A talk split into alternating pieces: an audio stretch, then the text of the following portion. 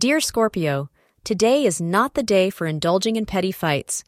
Beware of controversies springing up and engulfing you due to the moon in Pisces.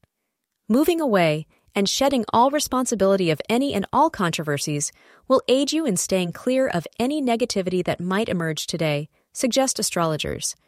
Wearing the color green will bring in capital gains and also help you in maintaining composure. The time between 8 a.m. and 9 a.m. will bring you luck, so plan your significant tasks or meetings accordingly. Your kindness and sensitivity are at an all time high, and your partner responds. You will find that the more charming and more self confident you are, the more your partner responds to you emotionally and physically.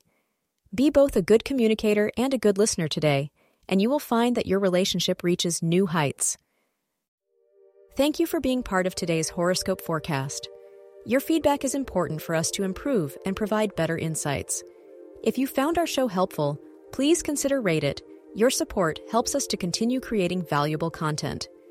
Thank you for being here and see you tomorrow.